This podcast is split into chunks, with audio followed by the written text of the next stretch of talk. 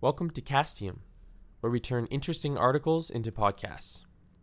Today, we're reading 10 Career Mistakes I Wish I Had Never Made by Darius Foroux. It's good to learn from your mistakes. It's better to learn from other people's mistakes. Warren Buffett. In the last decade, I went from student to entrepreneur to freelancer to climbing the corporate ladder to blogger to teacher. Yes, that's not a normal career path and it's also not what I ever expected. But life hardly turns out the way you expect. That's because we're only human, and humans make mistakes. Recently, I received an email from a reader. He asked about my biggest career mistake. That got me thinking, and writing. A lot. After writing more than 2,000 words about my career mistakes, I thought, wow, dude, you've made every single mistake you possibly could. Anyway, I've cut out the obvious stuff and made a list of my top 10 mistakes. I hope that one of these points is useful to you. Number one, assuming your career is linear. That is, by far, the most important lesson I've learned. Firstly, I've learned that assumptions are always bad. We collectively assume a lot of things without ever asking or researching. One of those assumptions is that careers progress linearly. Whoever said that? When I think about it, I have no idea why I believed that in the first place. It goes like this You get an education, get an internship, stay put for three years, then try to become a low level manager. After a few years, you move up. And if you stall, you move to another company for a better paying position. Or you're a freelancer. You start doing work for free. You keep doing that for years. You can't make ends meet. You get a job. You quit your job because you hate it. You start charging for your work, and you increase your rate a little bit every year. Last one you're an entrepreneur. You start a business, you grow, you think you're awesome, you spend more money than you make, you try to get investors, they own you, and you fuck up. Again, why do we do that stuff? It's so predictable. Life's way too short for that boring stuff. Accelerate your learning curve. Focus on value. Learn more, earn more. Make leaps. And sometimes when you learn, you take a step back. But that's fine because you will earn more in the future. In today's economy, it's more about what you have to offer. For the first time in history, a lot of companies, not all, don't look at age, gender, race, degrees. They care about what you have to offer. So offer some great work. How? Learn faster. Access to information has never been this easy. Use it. Number two, prioritizing money. I've done this, and if you did that, there are three things that can happen. Number one, you end up in a sales job you hate. Two, you become an aggressive sales oriented business or freelancer. Three, you say yes to work that crushes your soul. There's nothing wrong with those things, but they're not sustainable. I'm not trying to stop you from earning some cash money, but instead of focusing on money, why not focus on other things that are more fulfilling? Things like learning, experience, doing work that you're interested in, adding value to other people's lives. Will most people follow this advice? Probably not, because they can't say no to money. There's one simple rule to money and freedom live beneath your means. And yes, that's hard. If you want to know more about how you can train yourself not to depend on money, please read Seneca, Letters from a Stoic. He writes about it a lot. Number three, wasting time. You won't believe how many evenings and weekends I've lost by watching TV, going out, pointless shopping, or whatever leisure activity. Sure, entertainment is good, but you don't have to relax every single free minute you have. Look, this is your life, and this is your career. Take it seriously.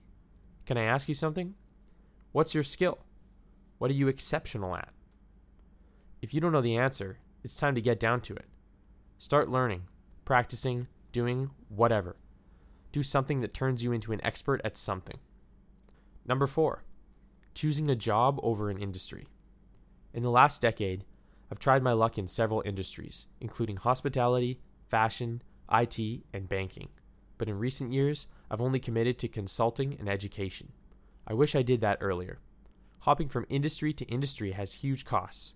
You have to learn the industry, market, people, unwritten rules, you name it. Most people decide what they want to be, or they just roll into a profession, and then they try to find a job. They don't care about the industry as long as it pays. Or they want to be an entrepreneur or freelancer and they follow the money. But that's not an effective strategy on the long term because you will never become an expert at something. Instead, pick one or two industries that you love and commit to finding an opportunity there.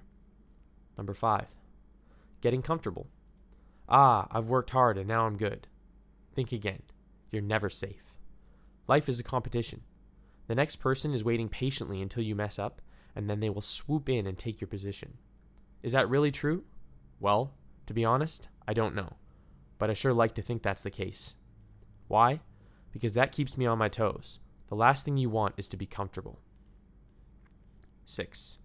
Not asking for things. Yes, you're a nice person. We get it. But don't be too nice.